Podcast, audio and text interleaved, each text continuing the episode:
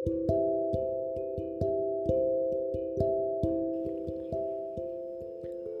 నేస్తాలు. నిన్నటి కథలో శ్రీహరి మోహితుడై పడి ఉన్న చోట బీజాక్షరాలను చల్లారు కదా. ఆ తర్వాత ఏం జరిగిందో ఇవాళ కథలో చూద్దాం. పూర్వోక్త విధంగా బృందాచితస్థలలో దేవతలచే చల్లబడిన బీజాల వల్ల త్రిగుణ శోభితాలైన ఉసిరి మాలతి తులసి అనే మూడు రకాల వృక్షాలు ఆవిర్భవించాయి. వీటిలో సరస్వతి వలన ఉసిరికాయ లక్ష్మి వలన మాలతి గౌరీ వలన తులసి ఏర్పడ్డాయి. అంతవరకు బృందామోహంతో మధుడై ఉన్న విష్ణువు తన చుట్టూ చెట్లై మొలిచిన లక్ష్మి సరస్వతి పార్వతి మహిమల వలన కోలుకున్నవాడై అనురాగపూరిత హృదయంతో ఆ వృక్షాలను తిలకించసాగాడు. కానీ వాటిలో లక్ష్మీ దత్త బీజాలు ఈర్ష్యా గుణాత్విలాయి ఉండటం వలన ఆ బీజోత్పవమైన మాలతి బర్బరీ నామధేయమై విష్ణువుకి ఎడమయ్యింది.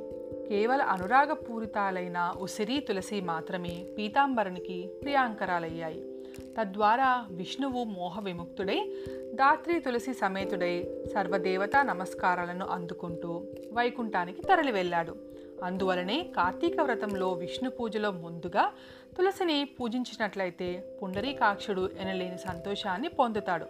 అంతేకాదు ఎవరింటిలో తులసీవనం ఉంటుందో ఆ ఇల్లు సర్వతీర్థ స్వరూపమై వర్ధిల్లుతుంది.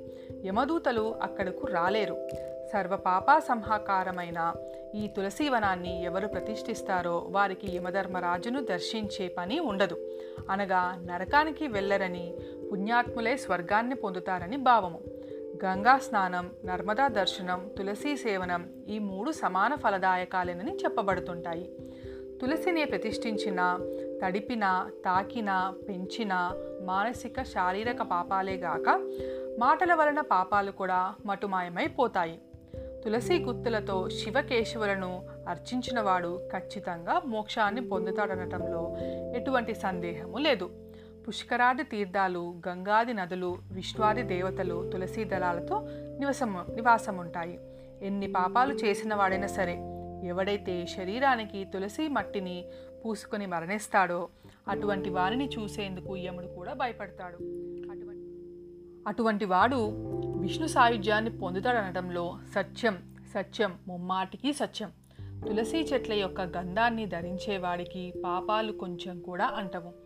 తులసి వనపు నీడలో పితృశ్రాద్ధ చేసినట్లయితే అది పితృలకు అక్షయ పదాన్నిస్తుంది. అదేవిధంగా ఉసిరి చెట్టు నీడన పిండ ప్రదానం చేసిన వారి పితరుల నరకం నుంచి విముక్తులవుతారు.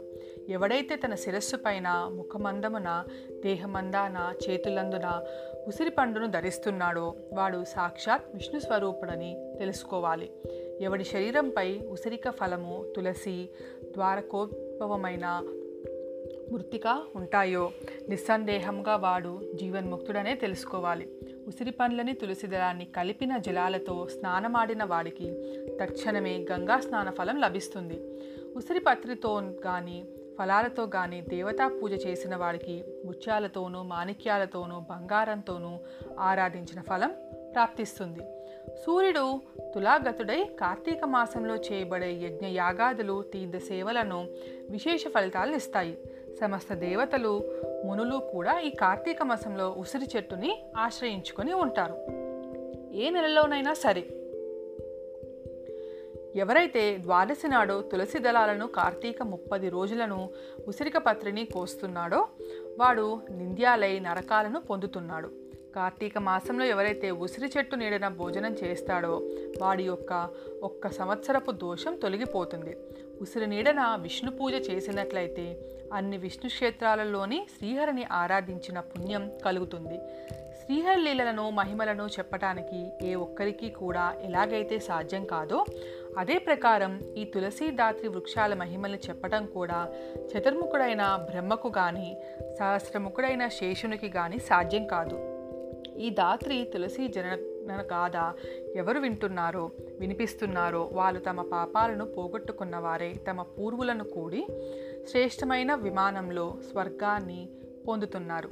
ఇది నేస్తాలు తులసి కథ తెలిసింది కదా? మరి ఇంకో కథతో మళ్ళీ రేపు కలుస్తాను. అప్పటి వరకు ఆ శివకేశవుల ఆశీస్సులు మీకు ఎల్లప్పుడూ ఉండాలని కోరుకుంటూ మీ జాబిల్లి.